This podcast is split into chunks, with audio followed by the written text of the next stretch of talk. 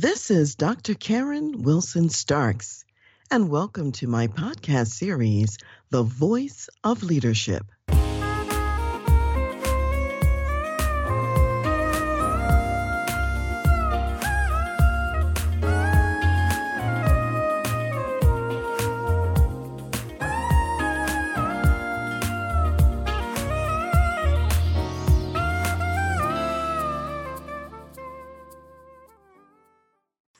You for being here with the Voice of Leadership today. I've got a special treat for you. My guest today is someone who is an elite consultant to elite corporate executives and also mentor to other consultants working with the top organizations worldwide. And I'm delighted because he's been a mentor to me for many years and really is responsible in a lot of ways for many things that I do right as a consultant and also as a business leader. Today, we're going to be talking about Legacy Now, his upcoming book. So stay tuned for the whole episode. In the meantime, let me tell you a little bit about my guest.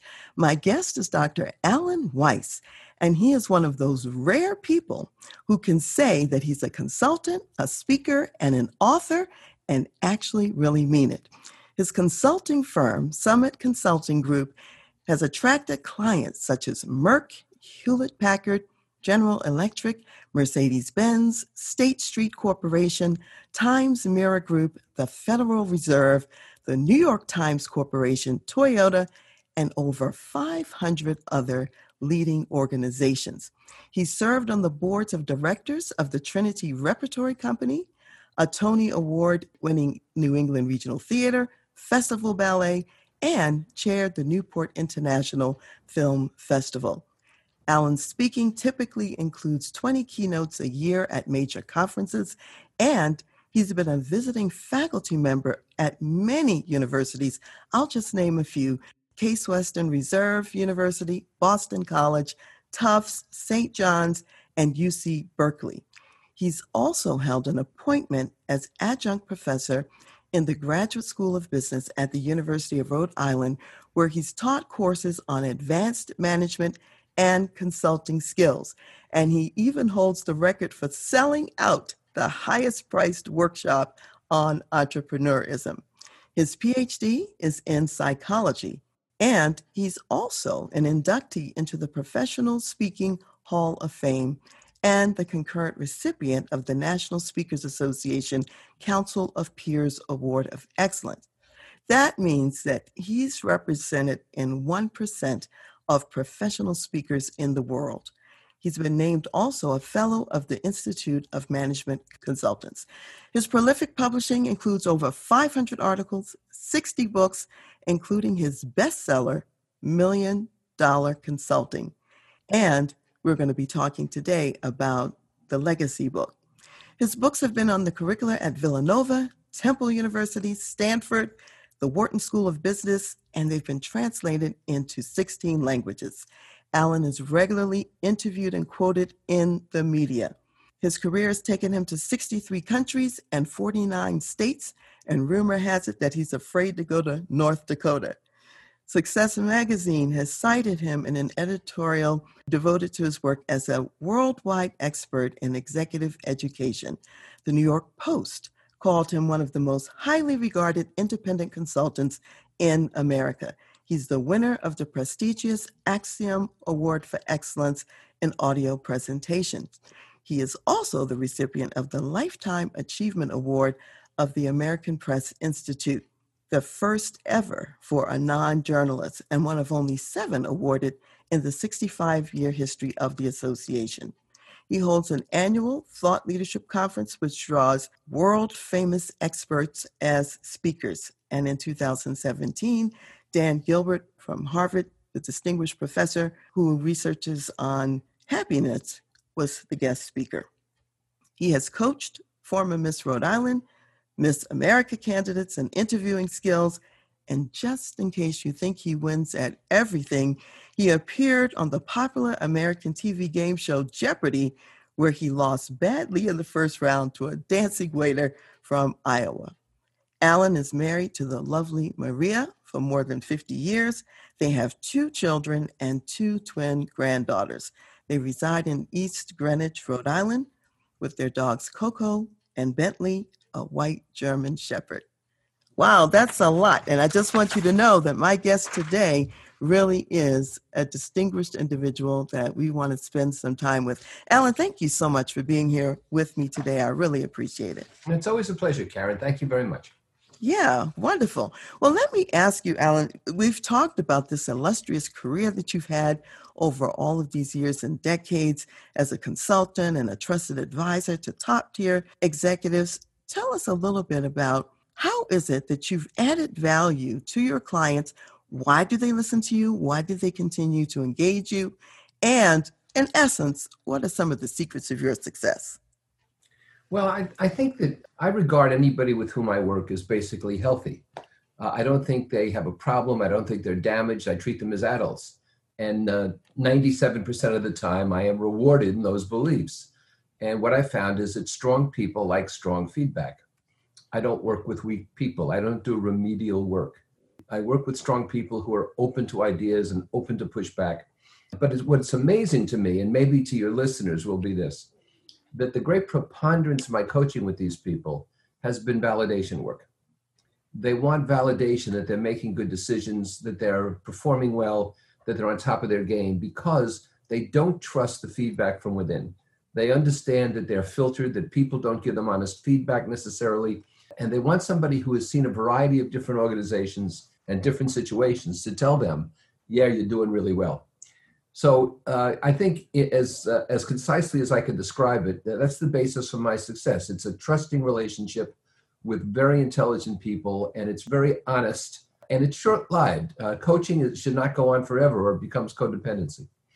You know, I really sort of uh, like what you were talking about. How that a lot of it is validation. People are making key decisions in tough situations and they don't always have the kind of access let's say to ones that where they feel it's confidential and also maybe not someone who directly reports to them. So your role in advising these people is significant in terms of giving them a sense that they have a place where they can talk.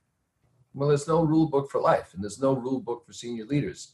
Uh, and, and in any case if there were you don't learn to ski by reading a book. You learn to ski or ride a bike by doing it and getting feedback and experiencing it. Uh, and that's what bold leaders need to do, especially in these times. You don't have to have the answers. What you have to have is the courage. You have to have the, the curiosity uh, and the flashlight to lead people. And if you can do that, they'll follow you. But uh, you know, if you want to hide behind a rock, it's not going to be very effective.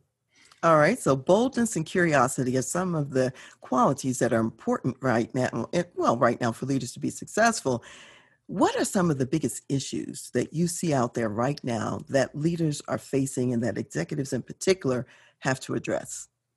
In dealing with a new kind of organization, no strategy that was in place or effective pre pandemic is going to be effective post pandemic. If anybody thinks it is, they're crazy.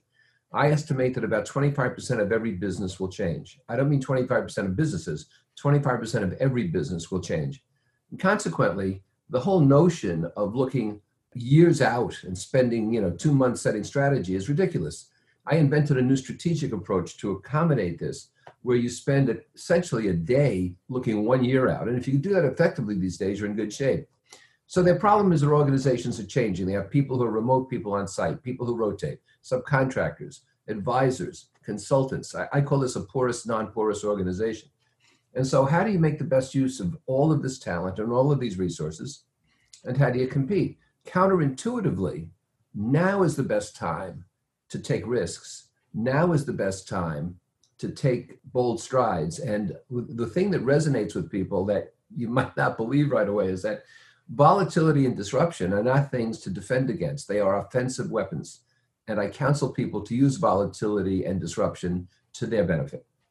Yeah, in fact, um, Alan, one of the things I'd say about you is that you, you have the ability to take any situation and any scenario and to use it for an advantage. And so, one of the things I wanted to ask you about, I know your pathway forward wasn't just a straight line function either. you've had some rough spots along the way. And in fact, one time in your career, you were actually fired. So, how did you deal with that, even when you got fired? Not necessarily seeing it as a setback, but maybe how you use it as a launching pad and the rocket fuel to even go further. You know, somebody said once that uh, people who are highly successful usually have about four pivotal moments in their in their lives, and I've come to believe that. And one of mine was getting fired. And uh, you know, I was fired in uh, in the late '80s. I was president of a consulting firm, which is why I came to Rhode Island. Uh, and when you get fired, you either get angry or distraught. And I got very angry.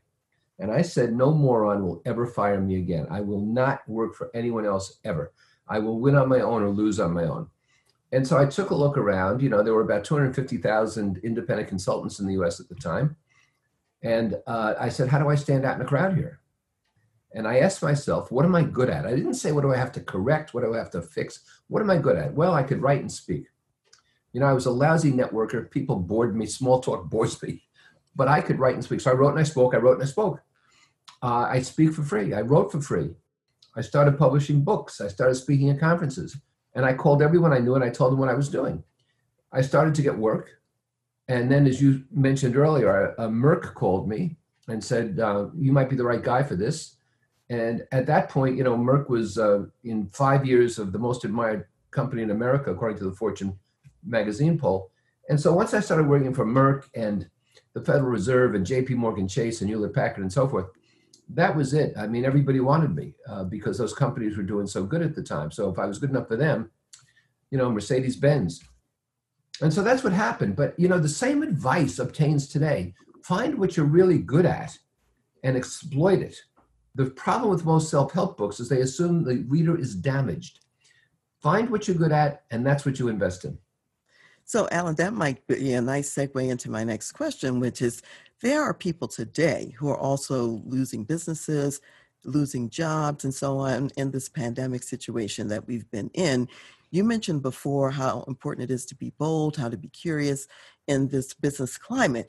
If you were losing a job today, or your company was, you know, ending for whatever reason, what would you do how would you continue to be successful? What, what would you say to people today? If I were going out on my own today, if I was starting my own uh, consulting business today, what I would do is I would find three or four key things that every organization needed to do to improve immediately. Let me give you an example so it's not just theoretical. Okay. Uh, it seems to me that if you look around, sales is dead. I mean, the concept of selling is dead in the old days, uh, people would uh, sell you something, they controlled the information, they would parcel out the information, whether it was a car, refrigerator, insurance policy. Today, everybody knows. Everybody's educated because of the internet. So I know what the car costs to the dealer. I know what the insurance policy costs. I can compare it to others. I know how much it costs to build a refrigerator. Today, what we have to do is enable the buyer to buy. And sales today are about evangelism. They're about peer to peer reference. Just like somebody says to you, Can you name a good lawyer? And you do somebody a favor and you give them the name of a good lawyer you respect. That's what people are doing all over the place. And so I would go out with information like that and say to any kind of company, you need, in these crazy times, you need to change your view toward your customer. You have to enable your customer to buy, and then you want them to evangelize your business. Now, let's talk about how I can help you do that. And I would pick four or five things like that, things that nobody else is talking about, and as you know, you know, I started by being very contrarian. Yes. Uh, and I would, that's what I would do. I would shake the place up. Okay, great. So, I mean, you're talking about how to be distinctive. And I know in your brand, you've certainly been distinctive by being a contrarian. Also, you're talking about bringing something that's needed today that most people aren't doing. So, that curiosity is important and being able to look under some rocks and find out what that advantage might be. That's right. And the more generic it is, the more effective you are because the, that's how many more buyers you appeal to. This notion about specializing is crazy. It's absolutely crazy. Why get into some narrow niche? So you should appeal to as many possible buyers as you can, and then you pick out of this huge net the kind of fish that you need. Okay, that makes sense. So you've said some things already about what I would constitute a success mindset. What else would you say is important in a success mindset so that no matter what the economy is doing, no matter what's going on out there, the individual leader can be effective and successful. Well, you know, about a decade ago, a positive psychology really came to the fore, and people like Marty Seligman at University of Pennsylvania, wrote Learned Optimism and so on. And I think one of the first things is that you have to uh, use correct self talk. Uh, you can't tell yourself that um, you're lousy, this is a challenge, you can't write, I can't do this. What you have to tell yourself is, this is going to be fun, I've never done it before. I'm getting better and better at this. And allied with that positive self talk is we have to isolate negatives and generalize positives. So, for example, if you fail to make a sale, you don't say I'm a lousy marketer. What you say is, on this day, at this time, with this person, I failed to make a sale. If you do get the sale, you don't say, gee, I got lucky with this person. You say, I'm a great marketer. And if you think about it, Karen, the way people treat their kids is very dangerous because, you know, if your kid makes an error in an athletic contest, you don't say to the kid, you know, you're really an awkward athlete. You say to the kid, nobody could have made that kick. It was very difficult. Nobody could have made it if the kid does make the kick, you don't say, hey, you were lucky. You say you're becoming a great athlete. You know, you don't say you were lucky on a history test. You say you're becoming a good scholar. So you generalize success and you isolate non-success. Yeah, I love that. I love the whole notion of focusing on what you're doing well, focusing on the strengths, and to remind yourself that you're constantly improving, constantly getting better at whatever it is that you're working on. So, Alan, having this career where you are speaking so often to corporate executives, what prompted you to start also mentoring other consultants? Well, I, I really got weary of um, the corporate environment for a couple of reasons. I mean, one is they had these these demands that you be on site and present. And you know, I could educate a lot of them. That my value wasn't in my presence; my value was in my advice but there were political and cultural connotations, and you had to be at certain places. And I, I wanted to get home, you know? And so I wanted more freedom. I mean, if you think about it today, people aren't really motivated by money. The absence of money demotivates people, but people are motivated by agency. They're motivated by latitude of action. And so consequently, I was sort of a forerunner in that. I, I wanted my freedom. And I found that I could have much higher impact on people individually than in corporations uh, even though the corporate check would be much bigger. I then found to my surprise that there was a huge retail market, uh, that people were willing to invest in themselves, and that I could write the rules and I could determine how I mentored people, how I coach people, what events I put on, what experiences I took on. And so uh, I retained a few corporate clients, and basically older clients who I chose to continue to honor my relationship with. But um, you know, I've developed the strongest independent consulting brand in the world. I've written more books on consulting than anyone ever. And Million Dollar Consulting, which you talked about before, I'm working on the sixth edition. It'll come out next year. That's 30 consecutive years on the shelves. It's unheard of stuff. So I, I found, you know, where I want to be. I love that finding where you wanted to be because that leads me to your current book that you're coming out with now called Legacy now. And one of the sort of bylines uh, with with that life is not a search for meaning from others. It's about the creation of meaning for yourself. And that's really what you're talking about now, that agency and creating meaning for yourself. So why this book? What prompted you to write Legacy at this time? Well, you know, I started to move away from consulting itself and more toward professional services, practitioners, and entrepreneurs. And then, you know, I talked about how you could charge for your value. But then I asked myself why people weren't doing that. And I realized it was an esteem problem. And then I said, why don't people have higher esteem? And I felt that they were fearful. And so I, my last book uh, earlier this year was Fearless Leadership. And then I said, well, how do we take a positive now and look at the future? And I felt that people were not accurately sensitive to the fact that every day they're writing another page in the book of their lives. Sometimes the page was blank, sometimes someone else wrote it, sometimes it was the same page as the day before. So if you seize that and you make each day a learning day, a new day, a growth day, then you're creating legacy, you're creating meaning. You know, people think legacy occurs when you die. It doesn't. It's occurring every day. And if you're cognizant of that fact, you can get much better at it. And the more that you help people, the more that you help others, you know, the oxygen mask kind of principle, put that on yourself first, the better off you are because the, the, the more you can learn.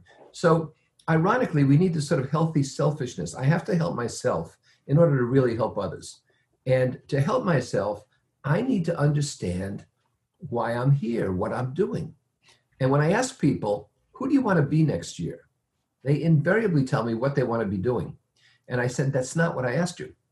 And when I say, who do you want to be? Most people have to sit back for a few minutes and think about that. Well, it's something to think about, especially if every day is a learning day. You can add to that every day by what you are learning. So, Alan, tell us a little bit in your case. What would you say are some of your key points of legacy? What have you created? What are you offering to the world that you would say that's a key part of who you are and your legacy? Well, I hope what I've helped to create with people globally uh, is the fact that they shouldn't be ashamed of or fearful of living a good life. That if you live a good life, you can be charitable and philanthropic and contribute to others uh, while fulfilling yourself.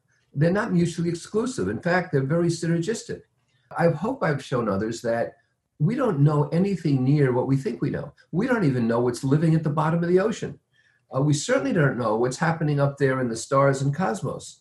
And uh, we need to stop using technology as an excuse to order the universe. The fact is, we need to admit we just don't know. Uh, one time, someone asked Einstein, Listen, you've got these universal laws about gravity and the speed of light, and that gravity can bend light. He says, Those are universal laws. What else is there to know? And Einstein said, But who made the laws? So there's a stroke of both genius and humility in one man that I think is brilliant. And uh, I think for all of us, we have to be unafraid to admit what we don't know and be comfortable in pursuit of it and what it means for us.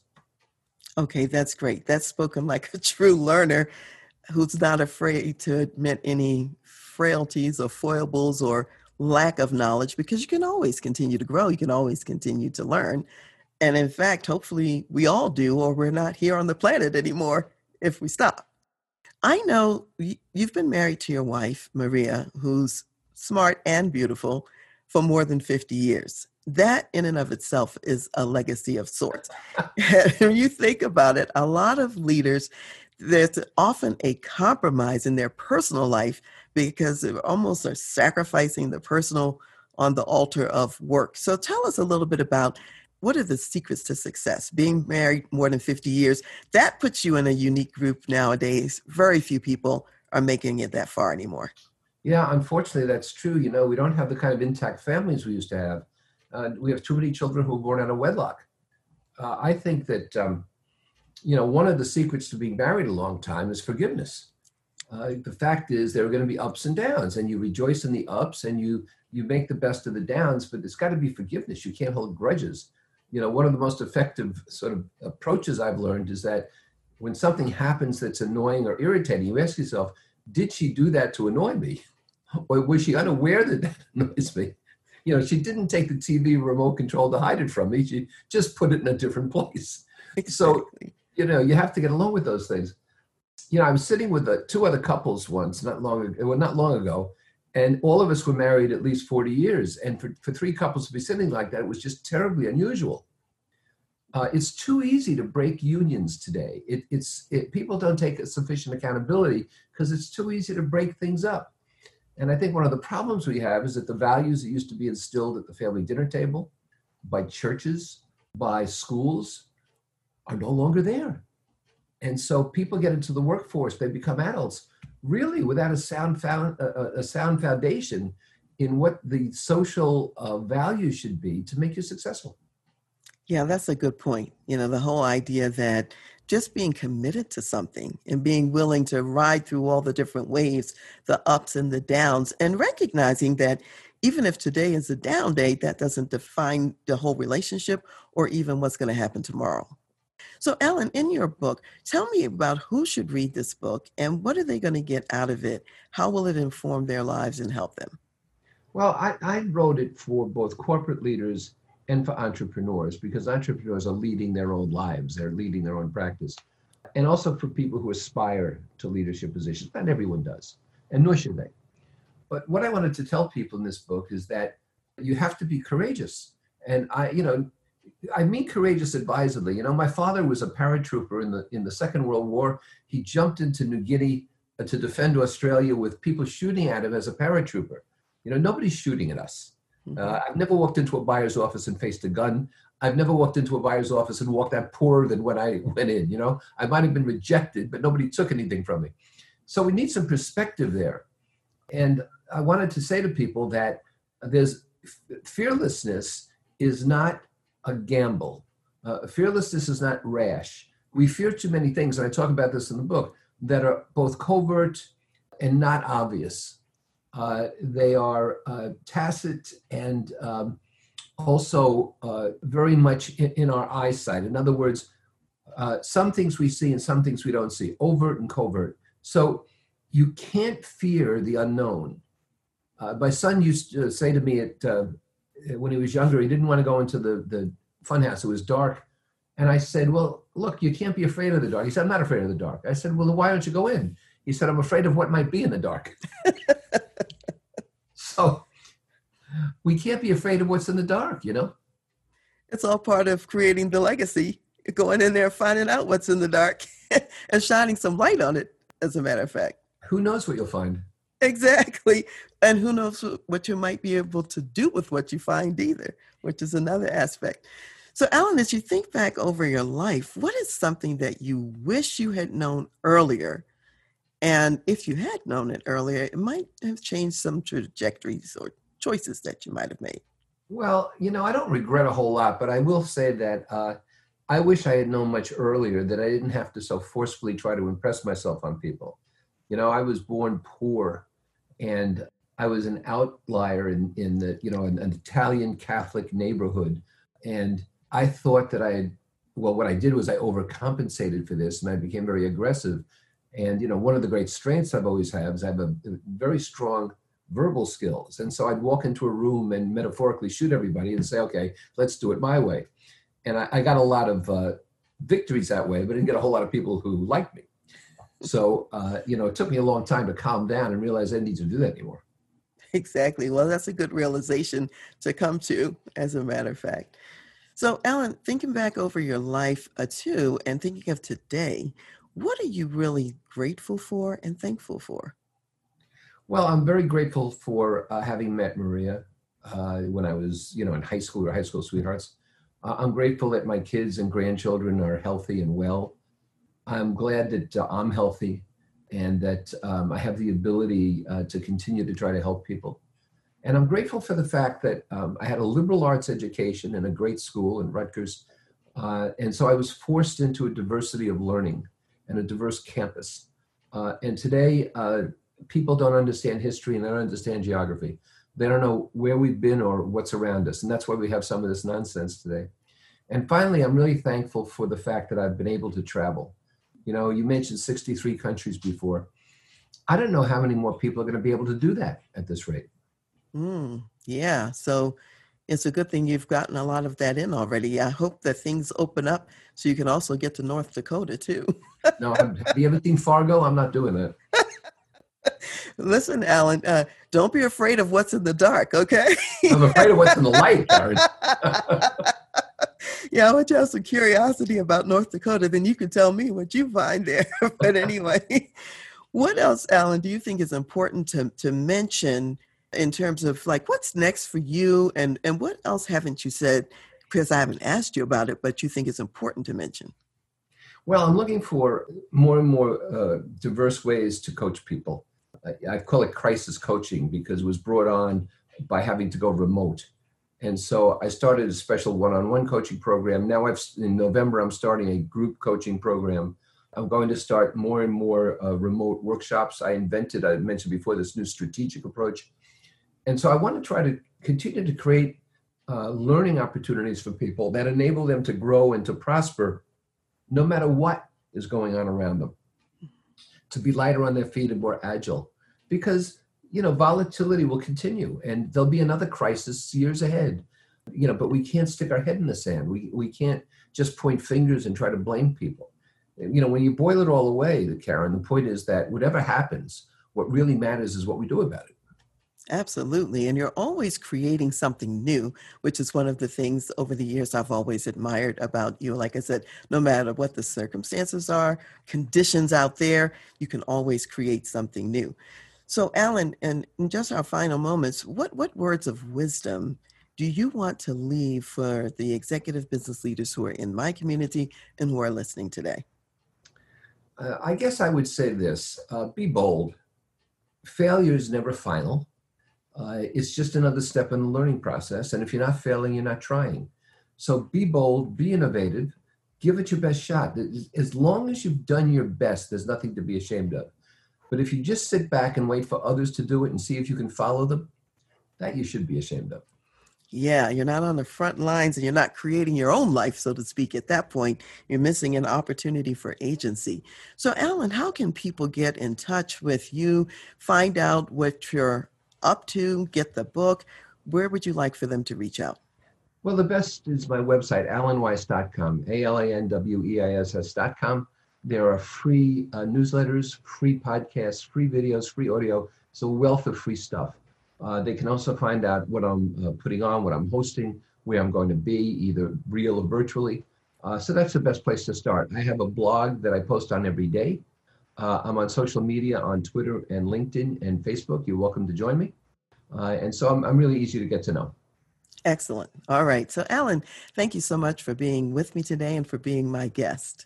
Thanks for inviting me, Karen. You're welcome. And to the Voice of Leadership audience out there, I just want to highlight and say to you from our guest, Alan Weiss, today, we just want to recap a couple of things he said. Your legacy begins now, today, because each day is a new day for learning. And if you step into it with boldness and with curiosity and with innovation, you will be living the best life you want to live today and every other day. So go forward, live your legacy, have a great time, and we'll see you next time. As an executive business leader, you have many difficult decisions to make every single day. And it's important to think about how do you develop your people? How do you launch and develop high performance teams? And how do you create a culture that wins every time? If you would like to take a look at your organization and to talk about the wisdom and guidance that would propel you to create a best place to work and also competitive advantage, then I invite you to apply for a consultation to work with me. Go to my website, www.transleadership.com, go to the services page, and under organizational consultation, you will see a tab that says Contact Us. That's where you request a consultation. So if you are an executive business leader in a medium to large size company, then I look forward to receiving your application and having a conversation with you.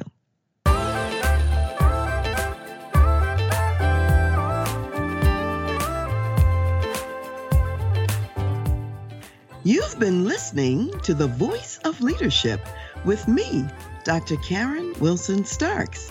And I want to give a special thanks to jazz saxophonist Ron McMillan for granting us permission to use his gifted music on our show. Thanks for listening, and remember to go to my website, transleadership.com, for more strategies, insights, and leadership resources.